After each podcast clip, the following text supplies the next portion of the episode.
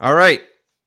Hello, everyone. Episode 54 of Going Live with Good Soil. Matt and I here as usual. Um, format of this is uh, we are on Twitter Spaces and uh, our YouTube channel uh, for Good Soil Investment Management live at the same time, both recorded in same pla- both places typically talk about the macro markets first a bit and then uh, talk about tesla and elon and other stocks we cover and then we go into a q&a any, anything else interesting to talk about. So i guess we'll start things off. It's been a busy week matt uh, busy few days especially. Um, i mean elon uh, sent that letter on friday uh, that he's terminated he's attempting to terminate the deal.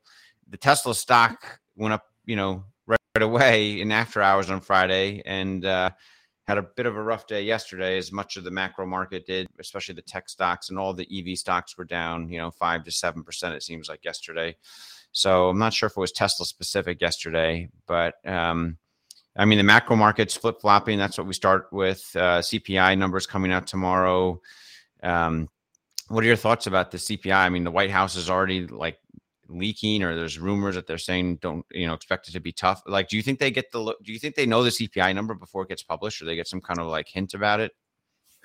Uh, you know I, I wouldn't have thought that they do but based on the the commentary that we're seeing of like these pre-leaks it, it does make me think that that probably they do. Um, yeah yeah strange right? it, it's it's it's really strange like you can't you would kind of think that in a, a well-run government that like the you know parties responsible for each part of like their responsibilities would just be able to carry that out. But it, it seems instead like biden is like wanting to be very involved in all aspects of you know just about everything. And um it's yeah I, I almost don't know what to what to make of it. You know you get these these pre-leaks which i get like i'm not necessarily opposed to them but um it's it's a little bit odd. I don't know. What, what what's yeah. your thought on you know these these kind of pre-leagues. I don't. I think it's unprecedented as far as I'm aware.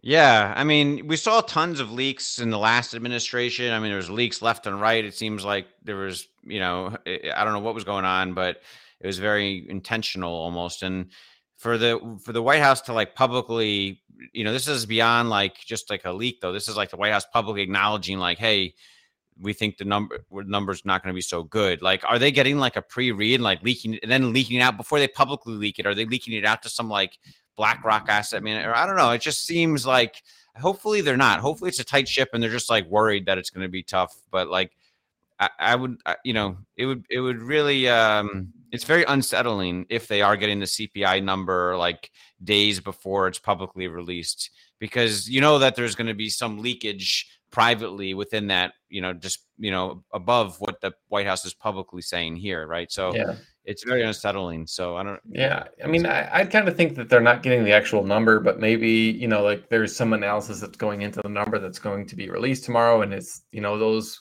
preliminary or like feeder numbers are looking worse than maybe people thought, and maybe somehow that that information is making its way back back to you know the, the White House. That that might make sense, but um, I, I, yeah. I, don't know. It's uh, it's just a little bit odd. You know, you'd almost rather have yeah. this this you know run its own course and let the Fed be responsible for managing inflation and, and not the White House.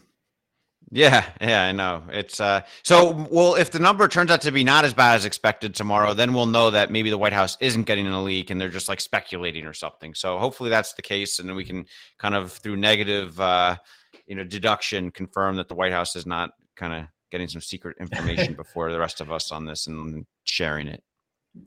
Yeah, so. I, I, hope that's the case. And like even with like everything that we're seeing, like I mean, you, you got to keep in mind that this is a, a lagging indicator. So um, we're, we're talking about what's happened in June or here in July, and what we've seen since is that the commodity prices have, have still like continued to fall. So um, you know, it's certainly possible that we have higher than expected June inflation, but um, I think what's way more important is is what happens going forward. You know, not whether you know we're plus or minus 0.5 percent in June or not. But that said, it's a really yeah. impactful number for for the stock market. So we'll we'll certainly be keeping a, a close eye on it. Yeah, yeah. I mean, the market is probably it could the market could go up or down like three percent based on this number. You know, um, easily in my view. So it might stay Market flat. It might zigzag a little bit. Three percent on like nothing these days. So yeah, who knows? Yeah, yeah, yeah. Who knows? Who knows? And uh, anything else in the macro market? I mean, the Fed has their next meeting end of July. I mean, do you think it's going to be 50 or anything changing your? I mean, anything else macro market we should cover before we go into Elon, no, I, Tesla. I, I, don't think so. You know, I mean, inflation is the big story right now. I mean, I think the, the Fed is definitely being conservative and in trying to make sure that you know inflation doesn't get away from us. I think the question right now is whether it's 75 basis points or 50. Um, mm-hmm. and, and I kind of think the information we get tomorrow on that CPI release is going to kind of dictate whether it's 75 or 50. Um, mm-hmm. I mean, mm-hmm. if it's a lot better than expected, maybe it's 50. Um, and then, you know, we'll kind of wait until we see the July numbers next month, and and then maybe we'll get a better idea of like is inflation really easing up, or are we still legitimately concerned? And if I think if we're still legitimately concerned, then Fed's going to kind of continue course, and and we'll, we'll have uh, several more multi, you know, 50, 75 basis point hikes uh, throughout the rest mm. of the year. But we'll yeah, we'll, we'll kind of see. I, I don't expect them to be very eager to change course unless we get like some huge surprise on the conservative side uh, with CPI. Yeah, yeah, I think that's about right too. So we'll see. I mean, the recession, um, you know, we'll find that GDP print for uh, Q2. I think is that later this month or, or, or the beginning of next month. I forget exactly when that comes out, but that's what'll confirm. I think that we're in a recession technically right now, and maybe that'll, you know, change the macro markets a bit. Like good, bad news is good news. Like now, oh, we're finally we're officially in a recession, so the Fed's gonna not be as aggressive as they were, you know, or something. So that's yeah, what that, that, was. That was kind of funny. Last week we got like the great employment numbers, and it was like, oh, like look how strong employment numbers are. So the stock market has to go down. It's just yeah, it's so bizarre. Like this this you know good news is bad news and vice versa situation we're in right yeah. now. It's a bizarro world, yeah, of the stock market. Yeah. So, I mean, Elon, the big news with Tesla is the stock's been zigzagging. I mean, it went down a lot yesterday with the rest of the EV stocks. It was up a lot on Friday after hours, especially after Elon sent the letter um, that he wants to terminate the Twitter acquisition. I put out a poll yesterday asking, you know, all the Tesla, it's, you know, we're in the Tesla Twitterverse and, you know, 80% of my followers or 90% or maybe 95% are like Tesla bulls, you know, and so, and Elon and Tesla fanatics, you know, so, I put out the poll amongst the, us of uh, you know what do you think the chances are like two years from now Elon is uh, in control of Twitter. So like after all this lawsuit, basically, you know, whether whatever the valuation is, Elon officially controlling Twitter or not. And amongst all of the bulls, fit to 50 50 um, split. It was like 40, 39% said yes, 38% said no, and like 23% said see results or whatever. He's put that in the polls. So it was 50 50 split, it seemed like. Um, I wonder if that's the same split with the general public in general, like you know, the financial media or whatever, um, financial, you know, investors in general, not just Tesla bulls. But most people, I think, seem to think this is more of a negotiating tactic for a lower market cap um, that they're going to that they're going to agree on later. What do you do you have any thoughts on that? Have you read anything interesting? I mean there's i mean think, it's, it's there's, there's so much um, speculation on, on what's going on here right now. Um, to me it seems like the the most likely situation is just that he really is skeptical of the bots. Um, yeah. and then on top of that you've got like a very significantly deteriorating uh, macro market um, which really th- those two things in particular like if you if you consider um, deteriorating macro, what that does is reduce your multiples that you should be willing to pay for any business. And then uh, if you if you look at like you know the the declining macro environment also from the perspective of like a Twitter advertiser who's their main customer, they're going to say, all right, well we need to cut back on advertising because um, one macro is deteriorating and two same seems like there might be more bots than than we suspected. So uh, like I, I think like it's a very legitimate um, you know decrease in value relative to to where the company was in April. Uh, that Elon is trying to um, you know kind of uh, recognize with this you know uh, kind of a walk away tactic that he's got going on. Now, whether he wants to walk away completely or simply use this as a negotiating tactic, Um, I kind of sense he'd rather just walk away from it completely. I really do think that's more likely rather than you know this is just purely negotiating. Um, but you know, I'm, I'm not sure, and and it could just be a, a total blunder as well. I, I, give less credence to that, but it, it's certainly possible that you know, you know, he kind of made an offer at the exact wrong time and didn't realize how much of a distraction from Tesla it would be and from SpaceX and um, like you had yeah. the the huge you know static fire mishap that happened yesterday with the you know the starship and maybe he just says like i, I don't want to try to deal with turning around this culture of this like company that frankly doesn't want me at the helm like we, we kind of yeah. know the culture doesn't yeah. like elon uh yeah. and so maybe i think he's just trying to actually walk away but uh, given the premium that he's offered relative to today's prices, um, it may be hard for him to actually walk away from that. But I'm, I'm curious, what do you think, Emmett? Yeah, I think it's uh, like the guy, this guy Alex on Twitter put out a thread that Elon liked about uh, the analogy of the house of you know the real estate deal, and Elon kind of in, um, mentioned that analogy in a couple of his interviews, where it's like a house of termite. Like you know, you get an inspector and you start figuring out there's way more termites in this house than you thought, and it's contingent deal is contingent upon the passes the inspections as represented by the seller and so forth. You know, sort of like when you're buying a house and uh, it's clear that you know the bots and spam issue is much worse than Twitter has let on, and um, I think I think you're right. I think he, if it was anyone else, I would say this is a negotiating tactic. But because it's Elon Musk, and I think he's, you know, it's crazy that there's this conspiracy theory going around that he did it as like a distraction so he could sell Tesla shares. You know, like that's ridiculous. I don't know how that gets any traction, but like it was, it was they they uh, on CNBC, like David Faber, one of the most respected CNBC commentators, if there are any, is mentioning that he's going to get sued, and like they're talking about like yesterday that this is a ploy for him to and and also like fortune magazine or Fortune, you know, some reporter wrote a story about this. And I heard a Bloomberg interview on Bloomberg um, radio this morning with a lawyer, but the lawyer's like representing like the Twitter people. And so it's like almost like a probably a paid advertisement by these people to like get their case out. But he's talking about how he thinks Elon's manipulating stock prices so he can sell shares of Tesla or something. It's so ridiculous, this conspiracy thinking that goes around. Like, who in their right mind can actually like with all the information would believe this. So like sure media reporting is probably going to go crazy with this conspiracy thinking now it seems like but in a jury you know you know i don't think it stands. The people who get all, all the information they're going to see this is ridiculous this this thought that elon you know m- pretended to buy twitter so he could have an excuse to sell tesla shares. He could yeah. have sold tesla shares anyway. I mean what the heck? It's like ridiculous. So um, it's it's sad that there's this like dichotomy. Like half the people think Elon is genuine, like I do and you do, and every most of the people follow us. But then there's like not, I don't know if it's half, but it's probably like most people think he's genuine. But then there's like a subset of people, and some of them are like financial influencer, or financial media influencers, or the media likes to run with it. And a subset of people that think he's a complete like fraud and liar about all this stuff, and he's just like trying to get richer, you know, like he's living on some yacht somewhere. so, yeah. you know, he's not. He's like, it's like, yeah. I, I, wonder how much of that is legitimate though, because like I, I've, um, there's a Twitter account. I'm not going to name names, but who who is incredibly negative.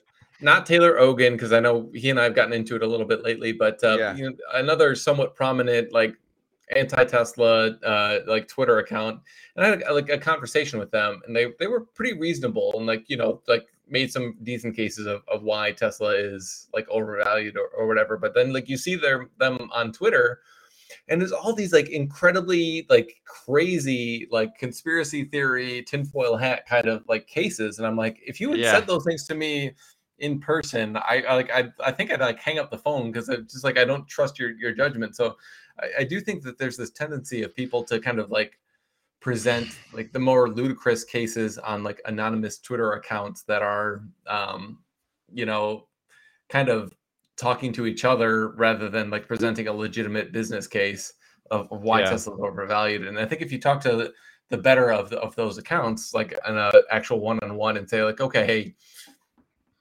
like here's where I could be wrong, here's where you could be wrong. I think like the the common ground is a little bit more reasonable, but I think what you get on Twitter is um, a little bit nuts sometimes. Yeah, the Tesla Q community.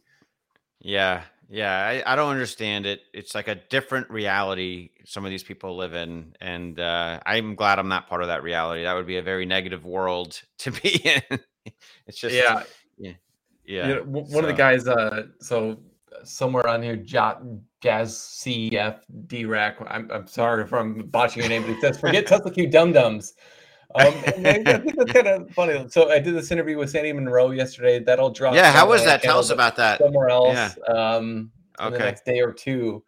Um, but he was he went off at one point about like all, all these like short sellers and how one just like how like warped their incentives are, but two how they don't know what the hell they're talking about. Uh, which which I thought yeah. was just super interesting because we were talking to him about like we keep hearing the competition is coming, Sandy. Like, what what do you actually think about that, and like, what would it take for them to actually catch up? And um, he was basically saying all the people that are telling you the competition is coming don't know what the hell they're talking about. Um, and, and, so I thought that was really interesting. He, he didn't put it quite that bluntly, but um, that was a, a lot of what he was saying is like the people who are actually watching this space, like they don't know you know, there, are like a lot of MBAs that are saying like, well, you know, people at GM and people at Ford aren't dumb, so they'll catch up. Yeah. saying, well, look at all the case studies we studied in school. It makes sense they're going to catch up, you know, or they don't really know what's going on in reality with this yeah. technology. Or you talk about like Adam Smith's invisible hand, and so like Tesla can't make twenty five percent gross margins while the other uh, companies make ten percent gross margins. Like eventually that has to balance out, and like that seems like it makes sense on in, in theory. But then when you talk to Sandy, and he's like, okay, well Sure, but like Tesla's already has 25% gross margins. Well, yeah. 27 actually. And right now they're in the process of like implementing gigapresses, which she was like little side tangent here who was super impressed with that um mm. just like completely blown away by like how amazing that technology was and, and how much efficiency it would bring to their body shop um and so he, he was just saying like this is like crazy. And so that's going to like leapfrog them from, you know, 27 to something else, like a lot better. Mm-hmm. He was, you, you know, I was thinking of a, a lot from like a financial analyst standpoint, and he was thinking of it from like a manufacturing efficiency and how many, you know, jobs and how many like like supply chain people you'd be able to eliminate and like the the improved efficiency of like the people on the floor who are going to like, you know, go from welding a bunch of stuff together to just like literally dropping in chairs on top of the battery pack, bolting them in, and then like just using a robotic arm to like push it up into the into the frame. And he's saying like that's mm-hmm. just it's like revolutionary how much of an improvement in like the work like the the general assembly efficiency that that is going to have. So mm-hmm. he was just super super impressed. Um, so like you you talk about Tesla who already has these crazy margins like leapfrogging to this new thing, which is going to be hitting their financial statements like in Q3, in Q4, and beyond. And we're yeah. like, okay, well, well, who can catch up? And he's like, well, so far nobody else is ordering, you know, these gigapress, you know, like these giga machines. Like there's several companies that could be doing that, but you know, it's like an eight month lead time. Plus, you got to have like your design actually match the, you know, the, like the the uh, press, yeah. the, the press, what it outputs, the output of it, yeah, exactly. And you've got to have, have a spot for this in your factory. And so, like, nobody's committing to that yet. So even if like you were to snap your fingers today and say like, okay, Ford or GM or whoever is going to you know implement a gigapress, um, it doesn't just show up in your financials in the next quarter. Like it, it takes a lot of yeah. time. You got to be like legitimately committed to significant changes in your manufacturing footprint and your supply chain, you know, procurement policies and like your engineering. It's it's like a very big commitment.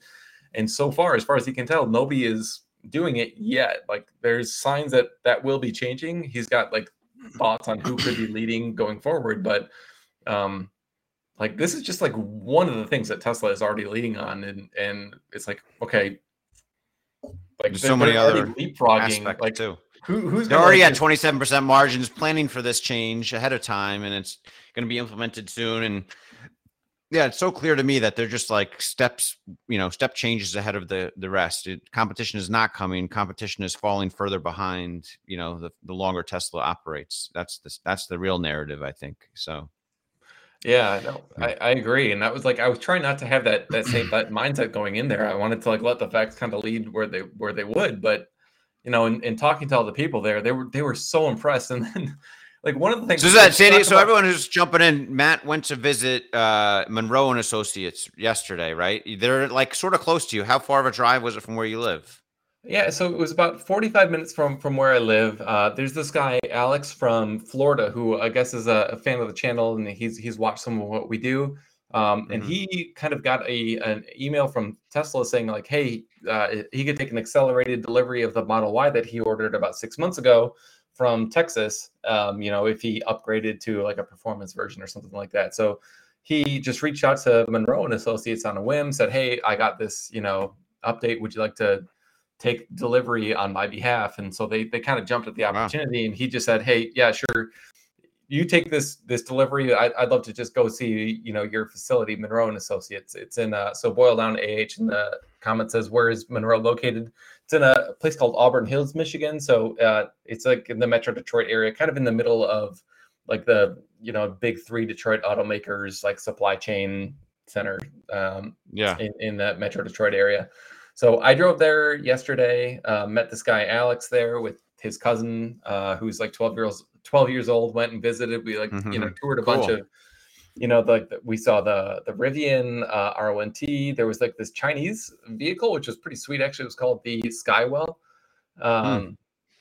which was like to me that was one of the mo- like like my biggest takeaways was like this this Skywell company probably like if they could if they could produce like a thirty to forty thousand dollar vehicle that was of a similar quality to what we drove yesterday, I feel like they could gain a decent amount of market share because it was very comparable to like I don't know, like a Jeep Range, like a Grand Cherokee or something like that, like a kind of minimal bells and. It was made by a Chinese company. They're called Skywell. They're Skywell. not public. I, never, I guess. In, yeah. Yeah. not public then. Yeah. I'd never heard of the company before, but um, you know, like we, we drove like it was not a great car. Like it didn't, you know, like compared to driving a Rivian or a Tesla or like a BMW, there was a BMW i4 that we drove yesterday too. And it was like clearly mm-hmm. it's not on the same level as those, but like it had a very familiar dashboard. It had like it was very clear to like understand like how you do pretty much everything in there.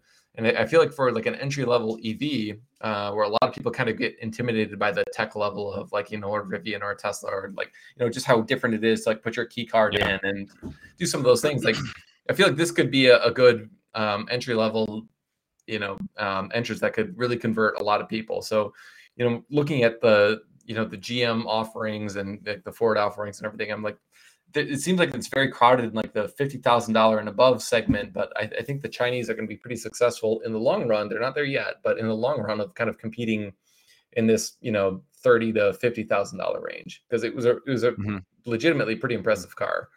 Um, so you, you got know, there, you saw a bunch of cars, drove a test drove a bunch. You talked with Sandy Munro for a while. You had a nice interview. And you, how many associates? It's Munro and Associates, so there's like a bunch of people there, right? It's not. It's like a big building of some sort or office? Yeah. Or? Pretty pretty big building. So yeah, we, we spoke with uh, Corey at, at the beginning, who's like the, the president of the company. He's pretty active on the the Munro and Associates YouTube page. Um, you know, mm-hmm. he kind of handed off handed us off to the uh, live like group, and they kind of showed us how they handled their videos and showed us a bunch of the vehicles that they'd already kind of like torn apart and they were all like up on the boards and everything like that. Uh, then we got to go over and see the the Model Y, uh, which was you know they're in the process of disassembling from uh, Texas, and that was it was super cool because they lifted this this body up like it was like above us. You could walk underneath it, um, and so it was just like the frame. You could see where the battery pack was was taken out, and like there were the back chairs were still on there, and there was like this the the glass roof was like over above you, and like the steering wheel was still there. So it was just like you can kind of see like they just took this one major component out, which had like the the, the front seats, the two front seats, um, and the battery pack, and that was like the majority of the car was gone. So it was really mm. cool to like see that. Um, and then it was actually right next to an R1T that they were uh, disassembling from Rivian. And it was just it was crazy because like I'm not an engineer by by any stretch, but they had this like one piece of metal that was uh, like about this big. I don't even remember what it did, but mm-hmm. they were just saying like how inefficient some of the weldings that they were doing were. And like I'm just looking at this, and I could see you know, on this one little hunk of metal, there were probably three or four dozen welds. And I'm just thinking like how um, inefficient that must be for like one person to spend this much time like you know like welding like welders get paid a lot of money to you know They do, yeah. welding it's like that's a very high skill job and Yeah. and so like for like just this one component to be like so labor intensive and then like comparing that to what tesla does where it's just like super highly automated sandy was saying they do um, like this injection molding on this um, on this frame this giga casting in about three or four milliseconds they shoot all the aluminum in there and it just gets Yeah. molded in, and, and then they don't have to heat treat it they don't have to do any sort of like uh, metal treatment whatsoever after that Yeah, at the, at the Cyber Rodeo, they had a big demo of it. It was pretty impressive. Yeah, and they showed like a visualization of it, and it's it's really impressive that Giga casting, the Giga press. Yeah, yeah very cool. It, it really is. No. So it, it was just it was it was so much fun. Like I, I really felt like I was uh like in Char- Charlie and the Chocolate Factory, just like walking around. I was like I had this like you know goofy smile on my face all day long. It was just so much fun to be in there and like walk around and see it all. It was it was really cool. You got to ride the Cyber. I saw like a picture of you riding the Cyber Quad or whatever, the the little Tesla Cyber Quad. Was that pretty neat? That little thing. I was thinking about That getting one of those. I don't know.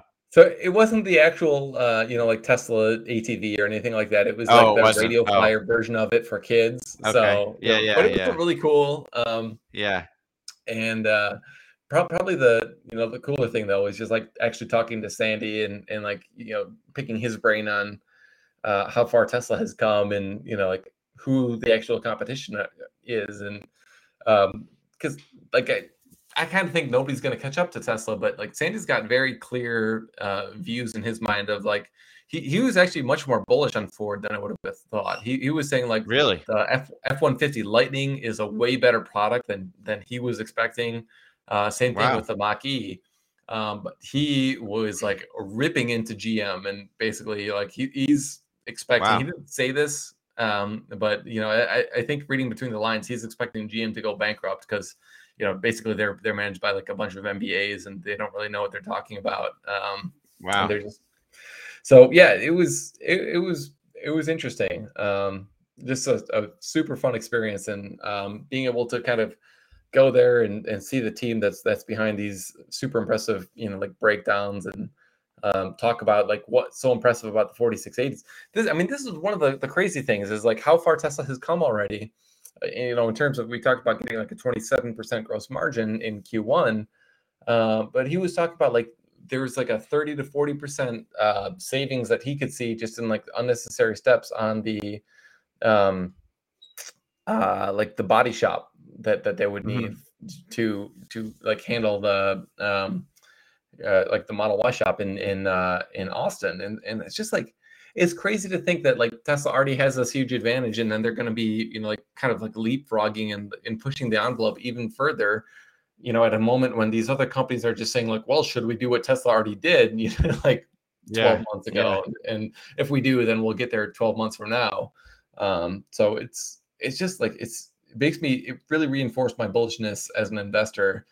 Uh, you know, just to to kind of see how far Tesla already is and, and how much respect somebody who really understands the engineering part of it has for Tesla. Yeah, no, that's cool. I'm looking forward. to they'll drop an interview on their uh, social media channel probably in the next few days or something that you did with them.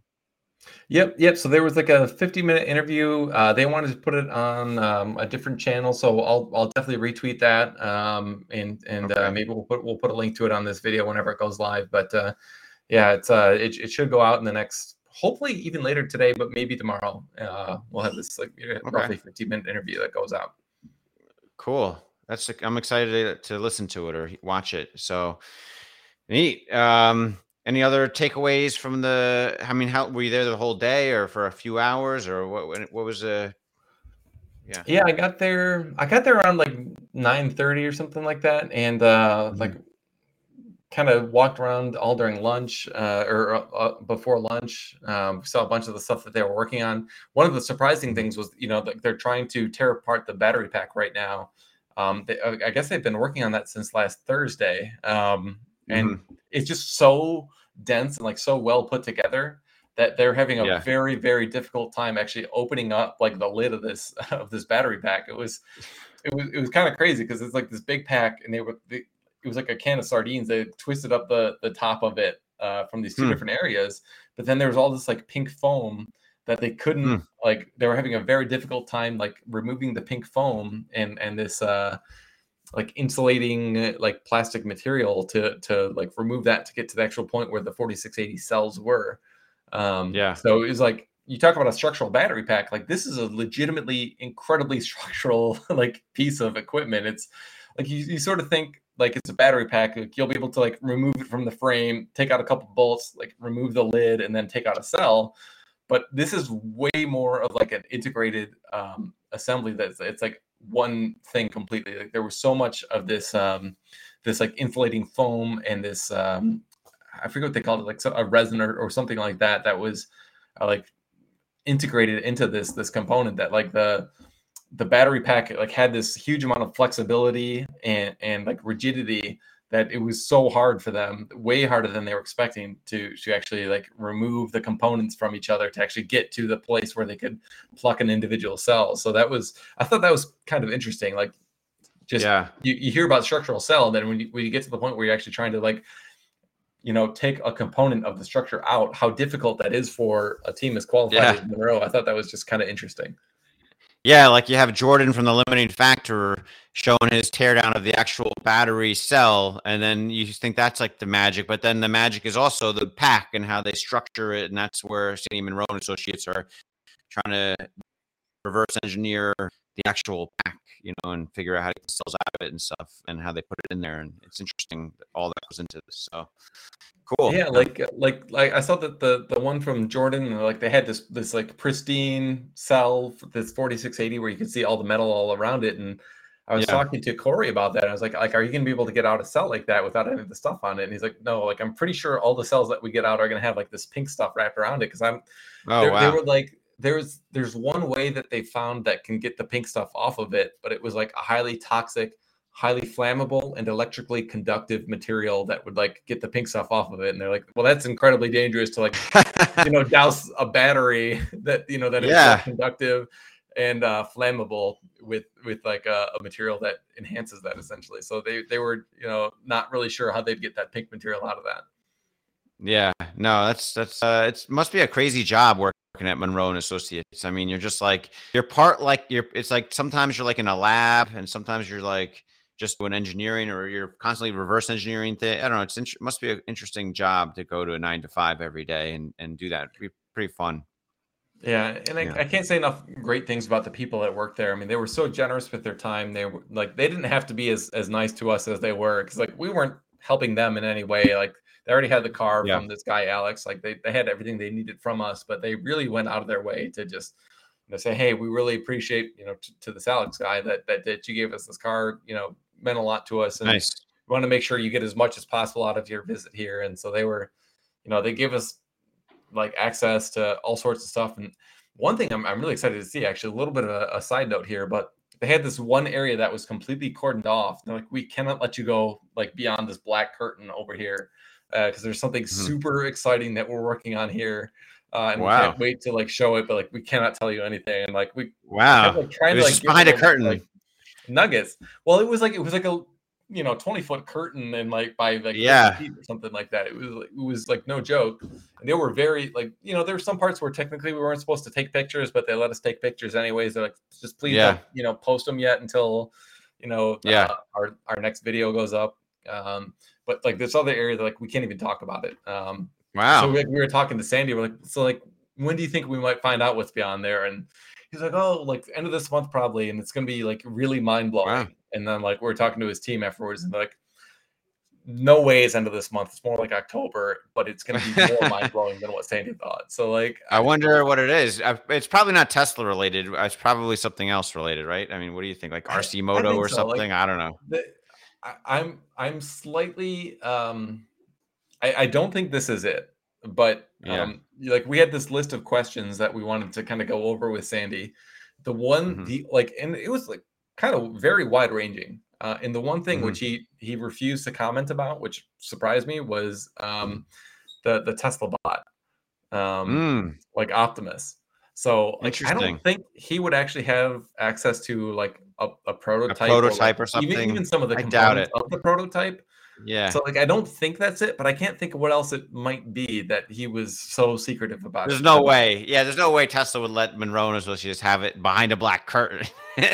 like they could go No, to the but I- I bathroom, could you can like- sneak peek there, and then word would we get out. You know. Like, the one thing I was thinking is like it could be like some like joints or like like some co- sub components within like Optimus Maybe. that like they're like how do you like you know balance the knee joint or something like that in, in an Optimus, and so maybe they're maybe advising on some of that. But I, it's possible. I don't know. I think Tesla's engineering people are are top notch. You know, I don't know. I don't know. I mean, I think it's got to be something not Tesla related. Is my thought, but it might. Maybe it is. Maybe it is Tesla related. We'll see. Yeah, I know he's like a part investor. I think in Arcimoto or something, so he's not allowed to talk about it. But uh, or he's like an advisor. Or, so- I don't know. yeah, they, well they he's had one of to talk about it. those. They had one of those there. Like he does a lot Yeah. of consulting. Like that was one of the things walking Yeah. through there. Like like the the breadth of consulting that he does. Like you know they had like a there was like a golf cart. I didn't know like they've got like 80% market share on like golf carts apparently because uh Wow. like they helped to like design this like special rain gutter where like the rain would like flow through these these back pillars on, on this Oh, golf wow. cart and like so that and like there's stuff that they were doing um like with airplanes and there was a whole separate defense building which was like there was like no windows in this building at all and like he's like we cannot take you over there because it's defense so like, need, like security clearances to get over into that other building And so, Wow, that's like, cool. clearly this the secret thing was not defense related because it wasn't in that building but it was Okay. you know something Okay. else Interesting. Wow. So they do things for the Department of Defense and such. Yeah, that's cool. Well, yeah, he's been in the business for a long time. He's pretty w- well respected, is my understanding. So, yeah, um, I'm I can't wait to see that interview when it when it is it going to be in the Munro Live YouTube channel or something else? Do you think or Um, no, there's so there's another uh, YouTube channel. I can't remember the, the name of it offhand, but um, the, this guy Alex who uh, gave Munro Oh, the, okay. the car, he's a he's a fan of this. thank you, Alex. By the way, yeah, if Alex Yeah. is listening, thank you. Appreciate Huge thank you. He doesn't want his invite last name to be known, so we're just Sure. gonna call him Alex from Florida. Uh, but he was a super cool guy. Just like one of my takeaways was how amazing this Tesla community is, because you know, going to to like see this place and like just meeting this guy who's been a fan of the channel and the, the stuff that we're doing is like it was so cool. Um, and he brought his Yeah. cousin along who's like 12 years old and like seeing him geek out over all this stuff and that it was little, little another little side note but like yeah like we saw like the rivian we saw this chinese ev we were in this bmw i4 which was like ridiculous. Um and then like we saw like all the stuff being like torn apart. But his 12 year old cousin who was on this tour with us was most impressed with my car like the tesla model y like long range. Wow. like it had like fart mode and then like I showed him like the full self driving data where like I you know like I took my hands off while the wheel turned. Yeah. And he's like, "Oh my gosh!" And then like, you know, see, like all the like I showed him the um the light show like the Christmas Yeah. like, the holiday thing and like he Oh, was cool. just like giggling loved like, that the like, most, huh? completely giggling over like all these little features and and he he loved all those things and he's like for sure what I want the most is like the Tesla Model Y not all these other super cool things that we'd see and so seeing like a Yeah. 12 year old geek out over all this stuff was was uh, kind of reinforcing of like where the future really is uh, in Yeah. this industry Yeah, yeah, cool. Well, sounds like a fun, fun trip, fun time. Um, and uh, anything else Tesla related we should talk about or Elon related before we kind of go into Q and A? Um, it's not, yeah you know, I mean, there was the, there was the big Starship failure, the static fire test that they had yesterday. Um, yeah, yeah, I'm not sure. We've already droned on uh, quite some time, so maybe we can we can just go into Q and A. But that was uh, kind of surprising. It seems like from Elon's reaction that that was uh, worse, much worse than he was expecting. It seemed. yeah, yeah. It seemed like that, and that he was like personally inspecting it and such. And um, yeah, I mean, I think they have to make some fixes, but it's good that they make these things happen. That's why they have these tests for, right? They don't want these things to happen when they're actually doing like a production launch with like, you know, a mission, right? This was just like a static fire test of some sort. And so you expect these types of failures to happen from time to time and you fix them so they don't happen when they go do the live launches. Yeah. So I guess this particular failure they didn't anticipate as to be as big as it was or as or to happen at all. And so uh Yeah, you know, I- interesting. I though. think that the risk there is just like with how many engines could have been damaged by that. You know, like the it, it's mm. it's tough work getting a Raptor produced, and you know they're doing a lot to to get that production rate up as, as high as possible. But I mean, you, you could imagine if if all those Raptors were damaged pretty significantly, that could be a pretty material setback to you know the next yeah. fire that they even have. So to me, like yeah. the the timeline risk is the, is the biggest issue, not necessarily like you know how significant the damage was or you know the fact that yeah. there was an issue. It's just you know how far back does it set us. Yeah, yeah. I see uh, Doge Nation is saying uh, Sandy Munro is a consultant for Apple Car project. He thinks. Uh, I don't know about that. I don't know. I think Project Titan or whatever they call it Apple is probably super secretive over there too. Just like I think a lot of Teslas are. So who knows? Maybe. Um, but uh, we'll see. And then he also asked about the Robo Van. That Robo Van should be, you know, I guess uh, Elon's, op- you know, kind of considering a, a Robo Van a bigger bigger thing than the Model Y when they create their robo vehicle. So it'll be interesting if we'll get an unveiling of that at some point in the next couple of years. But mm-hmm. um, let's go into Q and A. I guess I'm reading the comments here. There's a lot of questions that come up in the comments of the YouTube live, but some people have tweeted questions too. So uh, first question from Mark Gomez Tejada on YouTube Live: With all the PE compression in the markets and Tesla becoming more of a value company in the coming year, I guess, what PE would you consider for in the coming years? What PE would you consider for 23, 2024, 25, 2030? Hmm. Yeah, I mean, a lot of it, I think PE is uh, is one metric that people often cite, and uh, a lot of it depends on the growth rate of the company. I think that what the appropriate PE is, like you know, not just the industry they're in, but also the growth rate and the type of you know margin you know that's all representing the pe i guess but this peg thing is something probably a little more important right? I mean, what are your thoughts matt? What do you think about the pe or the peg of tesla in the future? Yeah, uh, definitely. I mean, the one thing that was drilled into me as like a, an investment banking analyst is that if you're going to use multiples analysis, which is what you know price to earnings ratio is, is one of many multiples that you can use to value a company, the, then you have to assume that the multiples are going to decrease as you go forward in time. Um, so as you're as you're taking growth off of a company because it's growing at you know 50, then 40, then 30, then 20 percent, you know, eventually over time uh, your multiple has to decrease going forward to kind of account for the fact that there's less, you know, high growth going forward. So, you know, like the, the yeah. easiest way I would answer this is that like, well, you, you've got to assume higher PEs in 23 than you do in 24, than you do in 25, and then you do in 30. So, like, you know, just off the top of my head, and this is not going to be completely accurate, but eh, like maybe 23 is a 50 and, and, you know, 24 is a 45 and then 25 is a 40 and then 30 is maybe like a 20 um, so like that's like kind of the rough math math, but what you want to do is is like build out a detailed, you know, discounted cash flow model and you know make sure that your decreasing PE ratios are kind of um, congruent with your price to earnings multiples that, that you're assuming in, in the near term. So if you if you were to model a company out perfectly, like like with like PhD of finance level accuracy, which I would not recommend that anyone gets a PhD in finance. But what yeah. you would do is like you would have like a discounted future cash flows where such that like if you had like a PE of 50 in 2023, then if you discounted the cash flows in starting in 2023 or start 20, 2024, um, the the same net present value would be equal to a lower PE multiple. So like so maybe it's a 45 PE multiple in 24, but that price is equivalent to your discounted cash flows uh, start if you were to start your discount cash flow from 2024 and beyond. So it, it really is just kind of like a math equation. Um, but the, the general principle is that you should have decreasing multiples going forward. Yeah. One reference I like to look at is like what's the biggest companies in the world, whether it's Apple right now has a PE and it's like at its most most mature point in my opinion like i don't think they're to get a whole lot bigger they're to grow maybe 10 or 20% at most i don't know what they'll grow but they're not to be they're so big they can't grow anything near they like they used to. And their PE right now is, and they're still profitable. Their PE right now is 24. So um, in Google, let me look at them. Their PE is 20 or 21.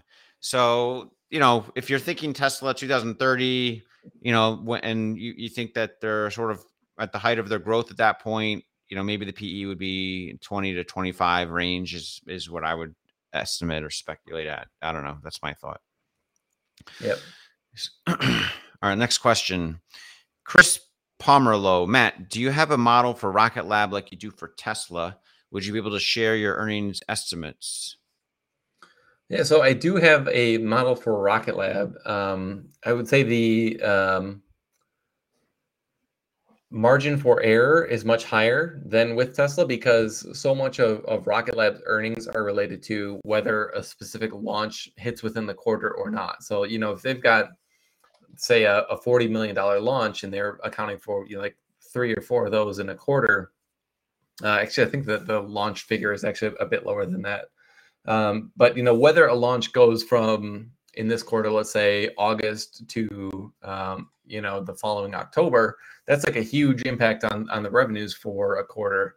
Um, but at the same time, they do have a, a, a, pretty significant and growing portion of their business, which is related to providing services for the launch industry. Um, so like reaction wheels and a lot of software actually. Um, but with how acquisitive they've been recently, it's just I, I I'm personally finding it's actually quite hard to get a good read on how um, how much of the revenue is going to come from these new business lines um, versus their core business, just because they're they're growing like crazy right now. So uh, yeah, I do have a, a model. I'm trying to um, monitor it over time and, and try to improve my own accuracy in forecasting it. But I, I think with right now with with how small, frankly, the revenue base really is. Um, it's it's I, I would rather get it a little bit more accurate before I start sharing it publicly. And even if if I do start sharing it publicly, I think I'd probably prefer to do that just with our investor base first, rather than kind of broadly and publicly. Yeah. From Dan Roberts on YouTube, what are your thoughts on the possible future shutdowns in Shanghai? Um, I think that you know they have the zero COVID policy stated publicly, um, and that was a big issue in Q2 for Tesla, especially, and a lot of companies trying to produce things out of China. Um, I think I, I have to think, you know, the Chinese government.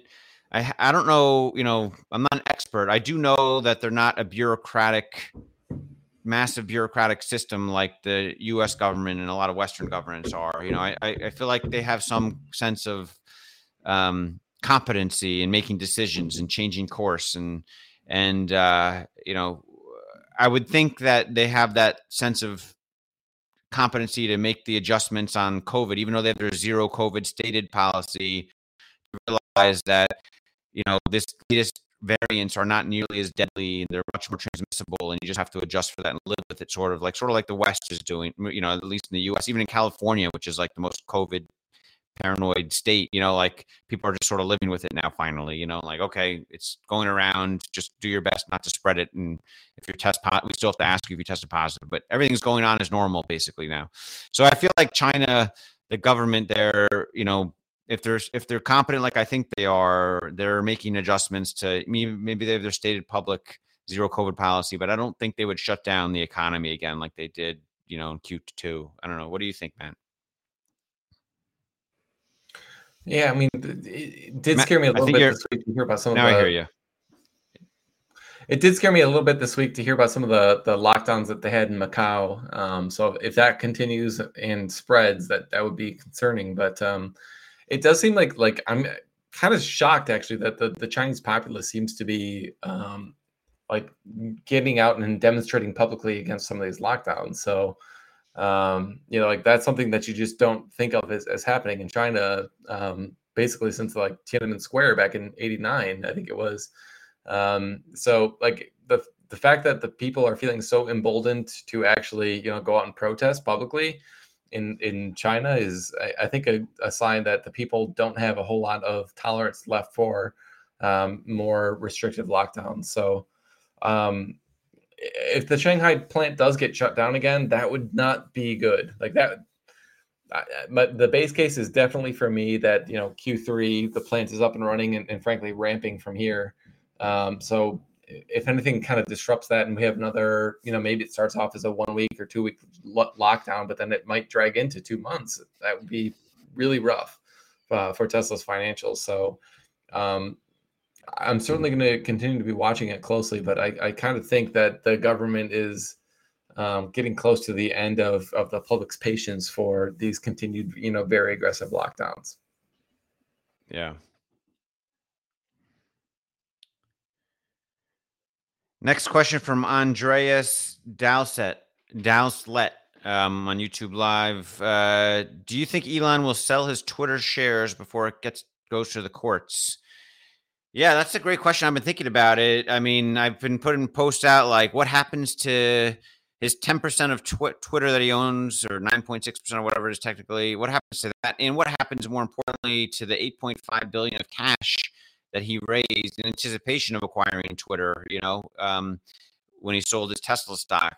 I don't, you know, I I don't think Elon. I think Elon sees a very bright future for Tesla and doesn't want to sell Tesla stock. Like that conspiracy theory goes, like he uses an excuse to sell Tesla stock. You know, I don't think that's the case. Like, um, I think he was painful for him to sell Tesla stock, but he thought it was the greater good is to take control of Twitter since it's become like the public town square and he can make it a better public town square with free speech protected and so forth. So I think, um, you know, he may buy. I personally think there's a significant chance he buys Tesla stock back. Um, and he uses the cash he sell, you know, maybe the cash he used to buy Twitter, he just sells the Twitter and holds that cash aside. But maybe the 8.5 billion of, of cash, a lot of that, you know, majority of that he uses. It, people are like, oh, he could fund the Texas Institute of Technology, or he could do other things. He could start another Twitter competitor. Yeah, that's true, but that doesn't take 8.5 billion of cash. That probably takes like a couple hundred million dollars. You know, like the other eight billion. What are you going to do with it, right? So I don't think he wants to sit it.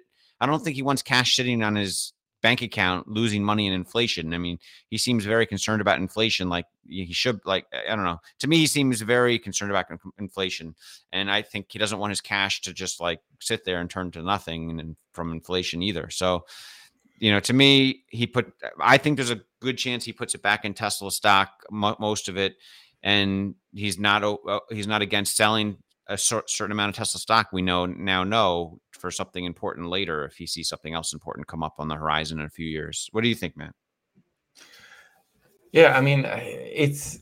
I agree with everything you just said. I mean, like, I don't think he he necessarily wanted this this this outcome, but um, with what he's found out since, um, you know, I, I, to me it seems unlikely that the, the the deal goes through. So yeah, maybe he does maybe he doesn't like like my Super Bowl case is that he just plows it into you know Tesla shares. He he divests of Twitter and starts buying a bunch of Tesla like this week. That'd be great, right? But I, I think that's or when the window opens would be after earnings. I think is when he would do it probably. Yeah, right. Yeah, that, that's fair. Yeah, he he can't actually do that right now, but um.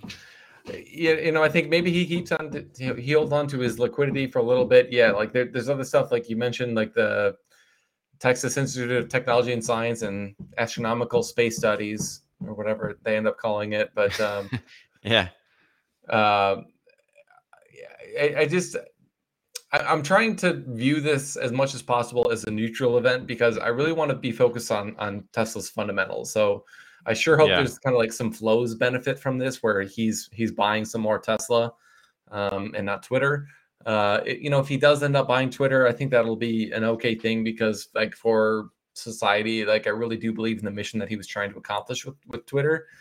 Um, but with, with frankly how like how low the, the market has gone, I, I think he could probably do more with his with his money and uh, you know do better for his like Tesla investors by you know just kind of refocusing on on Tesla and, and, instead of like like it's almost like he's a vampire who's come like bit Twitter and like Twitter's dying like based on what he's done to the company like yeah he kind of yeah. inflicted a mortal wound on Twitter it seems and I don't know how Twitter comes back from this uh yeah. like given how much information he's shared with people who probably weren't thinking about like, how many bots there are on, on the, the platform uh you know but if I'm an advertiser on Twitter and all of a sudden I see all this stuff that Elon's talking about I'm like let's just you know advertise on Snapchat Snapchat instead or or you know yeah. Facebook, Facebook so, Instagram or whatever. Yeah. Any anywhere else but Twitter. If, if I think like they could be misrepresenting my advertising dollar efficacy by like 50% or more, I don't want to spend there. Like I'd rather go somewhere else. No, so I don't yeah. know. It, it, does feel like yeah, Twitter's going to have terrible. I don't, I don't know how this resolves. I don't know either. Yeah. I see Henry Abanto in the chat says he's a Tesla bull, but come on, Elon wanted to expose Twitter and have a reason to raise cash with the incoming recession that he predicted. Yeah, it was brilliant. I don't think that's the conspiracy thinking right there. Like that's that's saying that Elon is not being genuine, number one, which I don't believe. I mean, of course, there's a possibility Elon is purposely misleading people. That's like almost saying he planned to mislead everyone here, right? That's that's the number one conspiracy theory. And number two, I think you know if he thought the recession was coming, he wanted cash in case there was a recession. He could just buy like index puts on like SPX or or whatever he, he doesn't have to sell Tesla stock, you know. Yeah. He could buy like it wouldn't affect Tesla disproportionately. Like there's no bad for Tesla in particular coming that he saw that he wanted to sell Tesla stock in front of, you know. That would be the conspiracy theory you'd have to put out there. Not that he saw a recession coming because all the stocks are going down in the recession. You could just buy an index put on the Nasdaq or Russell 2000 or something and make a lot of money hedging himself, you know. So I don't buy that this conspiracy thinking that's going around that Elon did this, you know, you know, misleading everyone so that he has an excuse to get at, get some cash before the recession, before everyone else got hit. You know, I don't know. It's just so weird that so many people gravitate towards that theory. So. The, the biggest um, um, proof against that theory, in, in, my mind, is that he waived his due diligence. Because if, if he mm. was planning from the outset to get out of this deal, he just wouldn't have waived his due diligence. He would have said, okay, like I'm going to buy this subject to, to due point. diligence and to dig in and say, hey, looks like there's a big bot issue. So I'm going to walk away with like no legal liability because it was subject to due, due diligence. But the, the fact that he waived that initially to me uh, is an, indic- an indicator that he really did want the deal to go through. He wanted it to go through quickly. And then he kind of stumbled on this issue and now he's trying to back out. Um, you know, if mm-hmm. if he was truly that brilliant, and like I'm not saying he's not brilliant, but if he was truly that like you know crystal ball brilliant where he, he could have yeah. known that the recession was coming and and you know was just trying to like preserve his cash then he would not have waived his due diligence he would have just said let's hold on to this subject to due diligence and he would have backed out and, and it would have been a much easier um, you know th- there's a lot of legal commentators out there that say it's not a clear case at all that he's actually going to be able to walk away from this you know for like a billion dollars or or even more potentially so um, if he really did want to want to limit his liability, then um, he would have, you know, retained the right to his, you know, due diligence and and then walked yeah. away. Yeah, I mean, two words that describe describe Elon to me that I think a lot of people miss is that he's genuine and he's principled. You know, like yeah. he doesn't mislead people. He doesn't lie about things. He's just genuine. What he's saying is is you know he's not trying to. He, he's you know he's he's speaking his mind. He's telling it like it is, and then he's he's principled. You know, he he like he he does things out of principle a lot. So um, yeah, that's why I think he probably is honestly trying to walk away from the deal at this point. I don't know if he takes it at another valuation though. If Twitter counters and is like, "All right, we'll give it to you at 40 billion or something instead of 44." Like I don't I don't know if he takes that at this point. I don't know. So yeah, I, I don't think that does. I mean, maybe like 30 billion. I could see that that you know hit that working yeah. for him, but uh, 40 from 44 I, I, don't know that that uh, you know enough yeah. of a drop. We'll see. Even that even that at that price though he might be so it's possible he might to me it's possible he might be so principled that he doesn't want this no matter what at this point. Like he might have been like nope this is too much of a you know like it's not even worth it for free or something. Like he might have in his mind come up with the idea like i don't even want it i don't i don't even want this for free. It's such a poison pill like such a poisonous you know thing that it would I'll just set it much easier to start from scratch and build my own thing or whatever. So I don't know. We'll see. I think he would take it probably at a much lower valuation, but um, who knows what how principled he is on this decision right now. Yeah. Uh I saw a comment saying, "What does what day did you put the picture of Elon on your mantle?" Yeah, back there. Uh, a friend gave it to me as a joke like seven years ago or six years ago for like a birthday present, and I've kept it ever since and put it on my office and my mantle. So it's just kind of funny. Uh, I was trying to find something fun. The only thing I have is this uh, little kid's tiara. I don't have anything. Yeah. I'm just a dad of six, so this is what I have. Yeah. No, no sign picture. well, it's not a signed Elon picture. It's just a picture. Oh, it's not signed, yeah, pin it off of the internet and just frame it. I don't know. Uh, from Jay Z. Oh, not the real Jay Z, different Jay Z. Okay. Do you think the energy crisis in Germany will impact Tesla Berlin production? Do you follow Germany macros? Um, I have heard something about this like pipeline being shut off now, or a bit of an energy issue. I don't. I got to look into that a little more.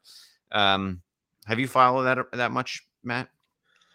You know, I actually put out a video, maybe it was a Twitter thread. I can't remember on the like t- uh, Germany's energy economy, like 12 to 18 months ago, something like that.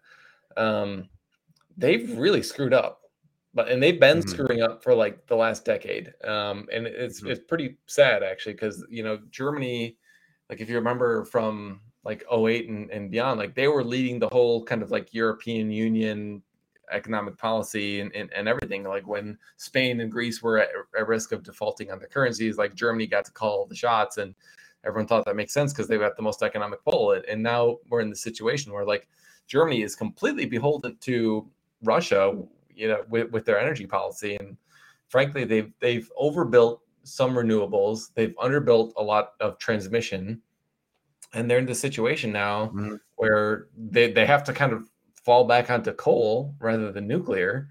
Um, and, and it's just it, the whole situation was so avoidable. Um, so I, I don't think it's necessarily going to impact their production, uh, Tesla's production out of Germany. It, it might marginally impact their costs, but if, if you look at the electricity costs as a component of or, or as a percentage of the overall manufacturing costs, it's you know it's not that large. It, it certainly is a real Mhm. component. If you compared, like maybe in Germany, it's like three percent of total costs are electricity versus you know two percent in China or one percent in China. Maybe I'm, I'm not sure the exact numbers, but my, my Hmm. sense is it's going to be somewhere kind of in that range where uh, you may lose a point or two or three even of gross margin just due to these electricity issues that are going on. Um, but electricity costs overall are going to be a relatively small component of the overall uh, assembly cost. Manufacturing. Yeah. Yeah. Interesting. Okay. Yeah, and they're off for I think a couple weeks, starting like right now or something in Berlin, uh, upgrading the factory. Yep. Um, I'm curious. I'm very curious to see what happens in August and September with Berlin after the upgrade to see what kind of ramp up they can do. Yeah, and Shanghai China. too, because apparently they've got a, a Yeah. pretty big upgrade going on there too. Yeah, yeah, exciting. The end of the quarter, maybe. Um, from Martin Muldoon, we love you, Martin. Uh, what is your CPI estimate for tomorrow? Um, I mean, after the White House is like intentionally leaking things, I don't. I'm, I'm thinking it's going to be higher, but do they even know what the heck they're talking about? Do they really have the number? Or are they just like speculating to protect themselves? Uh, you know, I don't know. What do you think, Matt? Yeah, I- I think the the analyst consensus I thought was somewhere around like six percent. Um, I, I Mhm. can't forget the exact number, but that that would equate to kind of a decrease from the peak, which was in April, if I'm not mistaken, something like that. It was either March or April, I think. So you know, like in May and June, it had been kind of high and sustained, but not, you know, kind of not rising. It was actually decreasing. So my hope is that it's actually kind of on this continued downward trajectory because if it's if it's actually increasing sequentially in the face of these these uh, rising rates, that's that's a very bad sign. Um, so um, I my my even with this kind of rumor of a leak, my sense is that we're we're going to see a decrease from where we were from where we were quarter over quarter in in June, but um, really uh, anything with like a five handle, I'll be very happy. Anything with a six handle is kind of what I'm expecting, and then if it's like a seven handle or, or beyond, then that's very bad news. I think, and the, the stock market will react accordingly. All right, let's do maybe one more question. Um, maybe Alec will put up one more question. Here we go from Tesla Economics. Oh, one of my favorite Twitter folks. Uh, great Twitter handle name. It's gonna go down in the ages. One of the best, I bet you, as Tesla becomes a bigger and bigger company. Everyone's gonna know about Tesla Economics. It's gonna be like a term in textbooks, probably too. Uh, so, question: You guys think Tesla will utilize the deferred tax asset liability this quarter to create cushion from the negative Q2 print? Um, Yeah, it's a good question. Um, you have any thoughts on that, Matt? What do you think James Stephenson thinks too? Do you th- have has he mentioned it at all? I know he has thoughts on this type of stuff I think too. He was calling for this to be used in Q4 of 21, if I'm not mistaken. Um, so Yeah. maybe for for those who are not familiar, this is like this is a purely kind of like GAAP accounting um, metric. So it's it's based on the fact that uh, Tesla for the first 15 years of of their existence, they had negative net income and therefore negative tax liability. Um, so this the, the concept of retained earnings is that as your you know negative earnings kind of accumulates over time um, you have a, a tax benefit where if you do you know flip to profitability going forward uh, you don't have to pay those taxes but there's there's a deadline on those. You have to use the tax benefit. So in other words you have to be profitable enough in a short enough time frame in order to use the full amount of those kind of the cumulative negative tax benefits that you've created um, so up to this point in time, Tesla has has discounted their historic, you know, negative earnings and, and the tax benefit associated with those um, by something about 50%. It might be slightly less than 50%, um, but it's it's in like the billion dollar range, I, I believe, uh, of how much this benefit is. And for years now, it has seemed pretty obvious that um, they will be able to utilize the full amount of that benefit in, you know, in the next two, three years, something like that.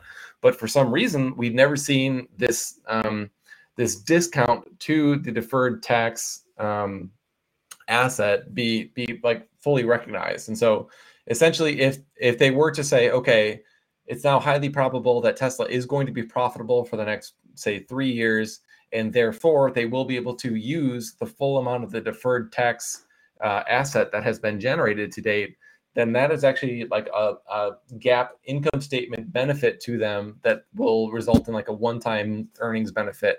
Uh, but it's not a cash benefit. It's not a you know a recurring source. So in, in my mind it's going to be discounted if it ever is utilized.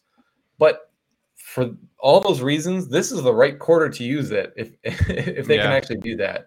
Um, so like I, I've just discounted this because like like for two years or more, I've thought this was coming and it has just never come. So maybe this is the right quarter yeah. that it finally does come. And and so like you could see some crazy situation where like Tesla reports three dollars of earnings per share this quarter, but it's like this all these crazy one-time items, including this def- yeah, yeah. This, I mean, this would be over a dollar per share, I believe, if I'm not mistaken. And then you could have like you know like the the lease issue. You could have you know a really high credit issue, and um, this there's so much noise going on already this quarter that I, I frankly would love to see this be utilized in in in Q2, um, just to kind of dampen some of the more negative news stories that could come out of this. But I'm not yeah. banking on Bitcoin it. You know, impairment and all this other yeah. stuff. Yeah my, my base case does not presume that this happens, but um, if they if they have anything close to like three dollars of earnings per share, like for sure they've utilized this deferred tax asset issue. Yeah, yeah, I would hope they do it this quarter too. Um, I know James Stephenson made a good point that he thought that some for some accounting reason it made sense to do it in a Q4 of a year, so that's why he was big on Q4 last year. Them doing it, he thought. Um, but I don't know where he's drawing that kind of sensical conclusion from necessarily. You, you, because there, there there is a there's like a valuation exercise involved with it. So like I used to do mm-hmm. um, goodwill impairment testing, for example, for like Sallie Mae was one of the companies that, that I did this for, and it's a, it's mm-hmm. a very involved calculation where you, you're doing like a very detailed discounted cash flow analysis based on management's projections, and then you have to see mm-hmm. okay is that discounted cash flow net present value greater or less than the carrying value of the the uh, of the asset on the books and so, you know, if it's less than the carrying value, then you have to take a, an impairment. And so you don't do that every single quarter, at least in that level of detail. So it makes most sense to do that in a Q4 because you've got like a 10K associated with you've got like generally speaking, you're doing more detailed calculations in a in a Q4. Um, but mm-hmm. There, there's no rule that you, you need to do your more detailed calculations in the Q4. Like you, you could very mm-hmm. easily decide that you know the, the time is right and the probability is higher now that you know your your deferred tax asset will be utilized, and so therefore you need to kind of do that discounted cash flow analysis. Yeah, we'll know in uh, two weeks from now, or two weeks in one day, I think, right? So yeah, it? It's not, it's not next week, is it? Oh, it is next week. It's a week It and is one next day. week. Actually, yeah, Wow, geez, eight, yeah, days. eight days. Oh wow, sneaking up on us. All right. Well, next Tuesday uh, we'll be back and we'll be speculating about earnings the following day, and uh, we'll see everyone next next Tuesday. Thanks for joining us. That should be exciting. Thanks, everyone.